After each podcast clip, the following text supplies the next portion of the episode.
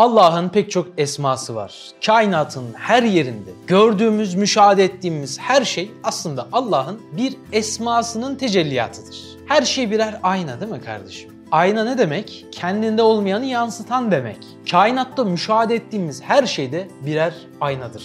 Allah'ın esmaları da çeşit çeşit. Kaç tane ismi var Allah'ın? 99 Esma-i Hüsna. Bir de Allah'ın belki bilmediğimiz pek çok esması var. Esma-i Hüsna'yı da içine alan Allah'ın belki 3000'den fazla ismi varmış abi. Cennette artık pek çoğunu müşahede edeceğiz. Artık idrak edeceğiz. Allah'ı tanımaya başlayacağız. Tam boyutuyla ama hiçbir zaman onu bütün sıfatlarıyla, kainatın her yerini ihata eden bütün esmalarıyla biz tam manasıyla idrak edemeyiz. Allah'ın bu çok güzel isimlerinden bir tanesini bu akşam biraz yüreğimize yaklaştıralım. Mülevvin ne demek bilen var mı? Allah'ın mülevvin diye bir ismi var. Ne demek kardeşim biliyor musun mülevvin ismi? Boyayan demek değil mi? Allah'ın renk veren, boyayan esması. Şimdi Allah bizi imtihan ederken bu dünyaya belli bir amaç için gönderdi. Cenab-ı Hak kainat siyah beyaz yaratabilir miydi? Yaratabilirdi. Hani bu şu an mevcut bulunduğumuz imtihan içinde çok fazla bir değişikliğe belki sebep olmayacaktı ama Cenab-ı Hak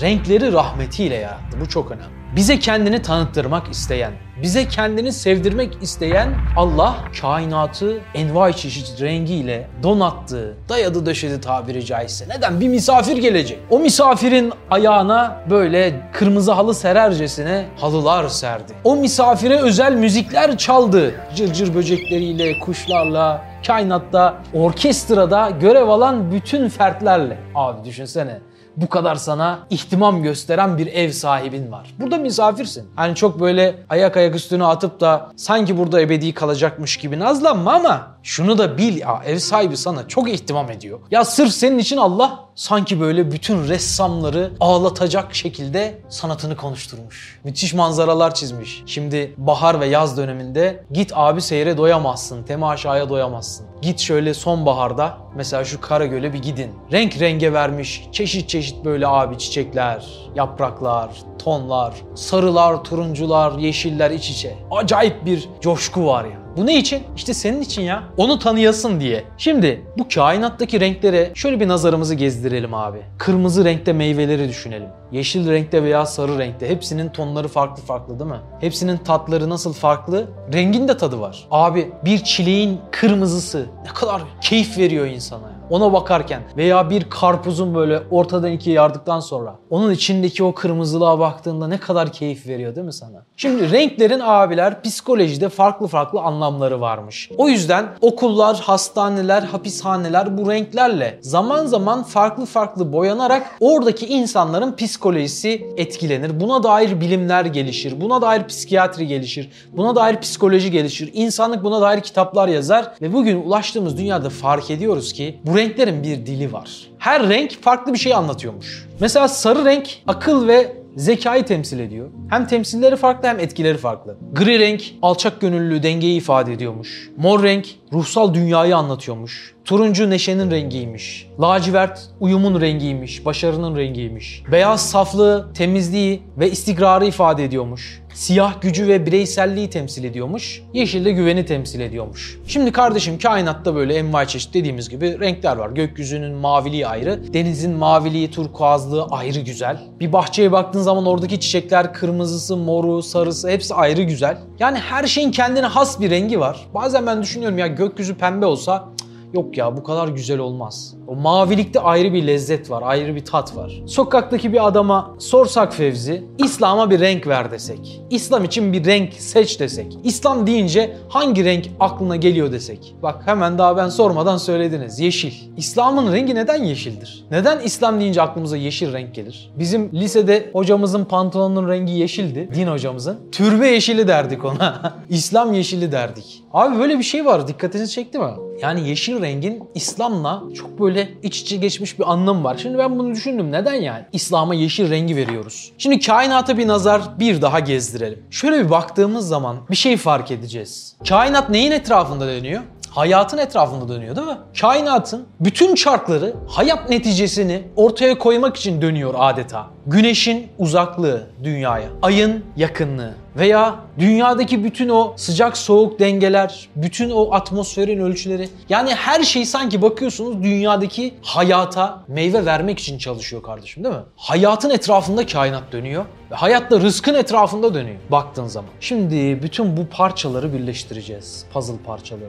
Abi hayata baktığımız zaman şimdi kainat hayat ekseninde dönüyor ya. Hayatın da renginin yeşil olduğunu görüyoruz. Mesela topraktan çıkan bütün bitkiler yeşildir. Mesela kışın üstüne kefen giymiş olan bütün o tabiat dediğimiz doğa adeta Allah'ın emriyle o kefenini çıkartıyor ve bağrından bir renkle bize dirilişini haykırıyor. Yeşil renkle. Değil mi? Bütün yapraklar yeşildir bütün o dirilişin, o öldükten sonra tekrar hayata dönüşün, o basu badel mevtin rengine yeşil abi. Şimdi kainat bu hayatın etrafında ve hayatın da rengi yeşil. Baktığın zaman yani bizim mesela hayat sahibi olabilmemiz için 3 tane temel rızık var. Ne bunlar? Soluduğumuz hava. En acili bu değil mi? Nereden geliyor? Yeşil dostlarımızdan geliyor. Hem denizdeki hem ormanlardaki o yeşil dostlarımız karbondioksit yiyorlar, oksijen üretiyorlar. Sen havayı soluyabil diye. Şimdi baktığın zaman su gene dolaylı olarak yeşille alakalı veya üçüncü rızık yemek. Bizzat doğrudan doğruya yeşille alakalı. İslam da hayat veren aslında. Hayata hayat katan, hayatın ruhunu aldığı yer İslam'ın ta kendisi. İnsana da, topluma da, bireye de, aileye de ve bütün toplumlara da hayat veren şey İslam aslında. Bakıyorsunuz yeşil neleri temsil ediyor diye biraz araştırdığınız zaman barışın rengidir diye çıkıyor karşınıza. E İslam ne demek? Barış demek zaten. Değil mi? Selam kökünden geliyor. İslam barış demek. Dolayısıyla barışın rengi yeşilse İslam'ın rengi de dolayısıyla yeşil olmak durumunda. Biliyorsunuz Hazreti Nuh, Nuh tufanından sonra gemisiyle beraber yıllarca o suda kaldı ve sonra bir kara arayışına Allah'ın emriyle geçtiler. Hazreti Nuh bir hayvanı göğe fırlattı. Hangi hayvan? Güvercin. O güvercin karayı bulduğunun işareti olarak ağzında yeşil bir zeytin dalıyla geldi. O beyaz güvercinin ağzındaki yeşil dalı zaten barışın sembolü oldu o günden sonra. Barışın ve kurtuluşun. Demek ki kurtuluş, selamet yeşil ile sembolize olmuş oldu. Aynı zamanda işte psikolojideki karşılıkları da böyle. Pozitif bir renk, dengeyi, uyumu, baharı, yeniden doğuşu, dirilişi simgeliyor. Temsil ettiği kavramlar dayanıklılık, cömertlik, bereket, sebat, zorluklarla başa çıkma gücü, güven, maddi zenginlik. Şimdi böyle düşününce çınar altının da biliyorsunuz rengi yeşil. Ama sebat, zorlukla başa çıkma, güven, umut bunlar tamam da maddi zenginlik pek olmadı be abi. Buna da artık dua makamında diyelim. İnşallah parantez içine yazalım. Çınar altının da işte elhamdülillah rengi yeşil olması. Ben de böyle ayrı bir mana alıştırdı. Dedim ki bugün yeşilden bir pencere açalım. Peygamberimizi de biraz konuşalım. Yeşilden açtığımız sayfadan bir mucizeye ulaşacağız. Ve size Allah'ın varlığını anlatan bir sonuca ulaşacağız oradan. Aslında arkadaşlar bizim sevdamızın rengi de yeşil farkında mısınız? Medine'deki Resulullah Aleyhisselatü Vesselam'ın adeta varlığını bize anlatan bir aşk şiiri gibi orada duran yeşil kubbe. Medine'nin de sembolüdür, İslam'ın da sembolüdür değil mi? O yeşil kubbe. Ve yeşil giymek sünnettir biliyor musunuz? Peygamberimizin en sevdiği renklerden birisidir. Ama mesela beyaz giymek mübahken yeşil giymek sünnet olarak kabul edilmiş.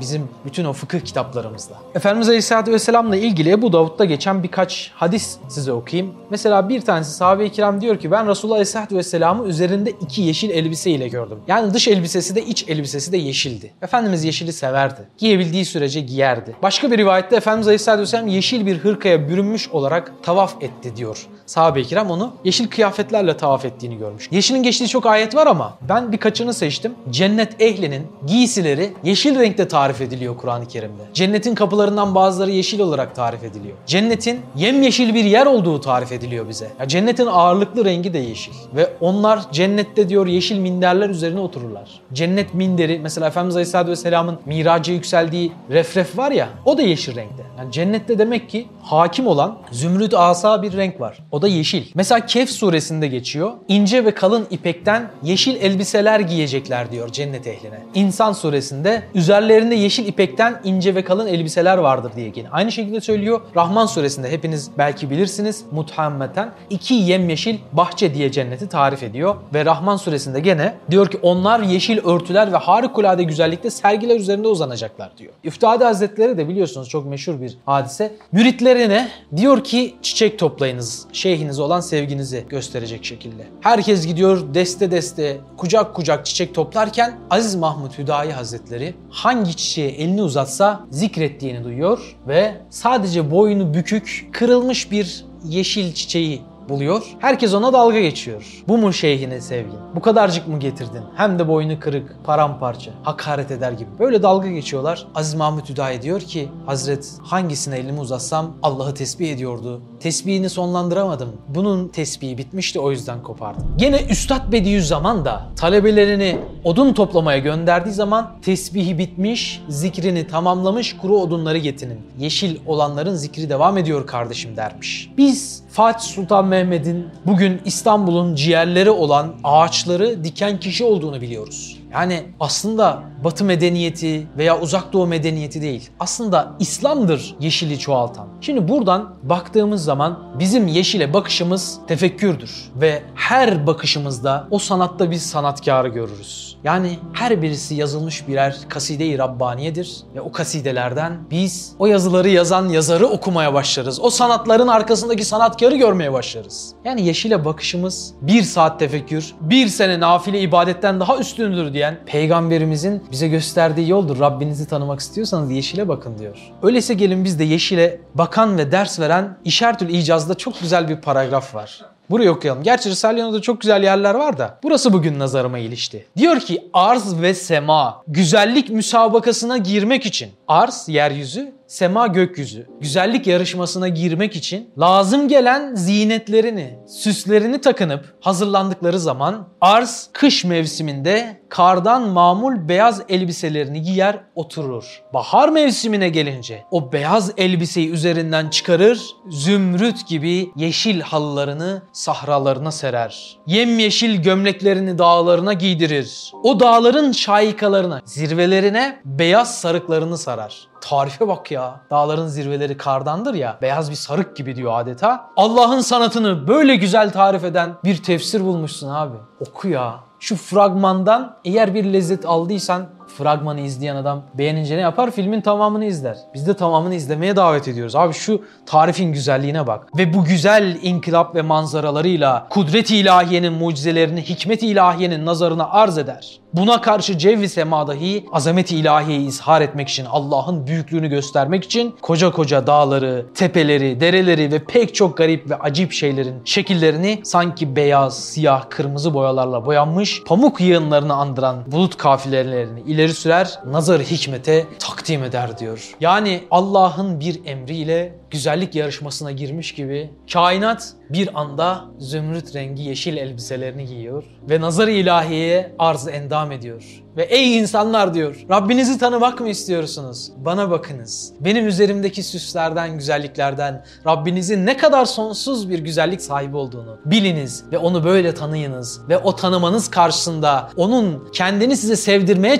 çalışmasına mukabil siz de severek ve sevdiğinizi ibadetlerinizle göstererek ifade ediniz. Başınızı o hürmet ve lezzet ve muhabbet secdesine koyunuz. Ve o başı secdeden kaldırmayınız diyor adeta. Bütün kainat sana Allah'ın varlığını, birliğini gösteriyor ve ilan ediyor. Ve bizi ebedi bir aşka davet ediyor. Ve o aşkın ana teması kardeşim ne renk? Yeşil rengi. Biz diyoruz ya Hazreti İbrahim ateşe atılmış ama ya nasıl olur? Ateş nasıl yakmaz? E görüyoruz abi dışarıda 45 derece sıcaklık ama o yazın hararetine rağmen yemyeşil yapraklar yanmıyor. Halbuki incecikler o sigaranın çabuk yanan kağıdı gibi incecikler ama yanmıyor ediyorlar kardeşim. Adeta her birisi Hz. İbrahim'in Allah tarafından korunması. Ya nari kuni berden ve selame. Allah'ın emri ey ateş serin ve selametli ol İbrahim üzerine. Demesi gibi bir emir almışçasına hareket ediyor ve o yemyeşil yapraklar, incecik yapraklar en sıcak hararete dayanıyor. Hava serinleyince sararıyor. Enteresan. Veya mesela biz taştan su çıkmasını, denizin yarılmasını falan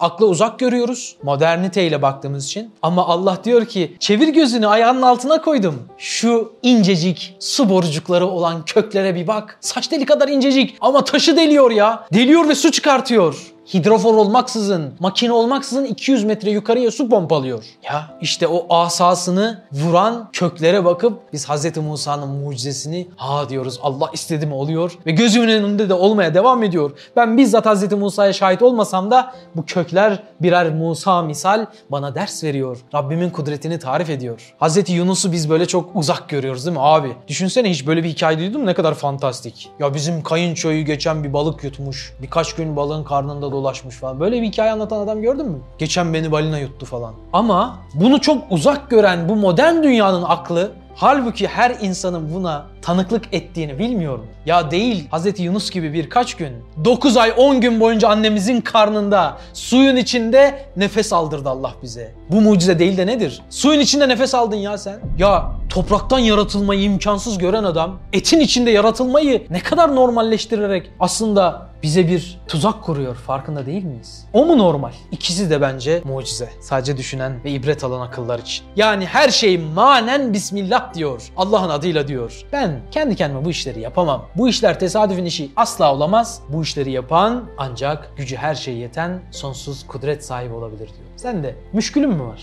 Halledemediğin bir işin mi var? Çözemediğin bir sıkıntın mı var? Veya bir imtihanın, musibetin harareti seni yakıyor mu? Öyleyse kardeş Bismillah de sırtını o zata dayan. Kainatın her yerinde an be an sürekli hiç kesilmeksizin, ara verilmeksizin mucizeleriyle daima kendi kudretini sana sergileyen Allah daha ne kadar bekliyorsun diye adeta seni uyarıyor. Yakandan tutup seni silkeliyor ve seni seccadeye davet ediyor. Rabbim kendini sevdirmek istemesine mukabil en güzel şekilde onu tanıyan ve seven kullardan eylesin bizleri. Ve sevdiğini ibadetiyle, secdeleriyle ortaya koyanlardan eylesin. Allah rızası için El Fatiha. Osman Sungur Yeke'nin yeni çıkan Hadi İnşallah kitabını Nüve Pazar, DNR ve kitapyurdu.com'dan satın alabilirsiniz.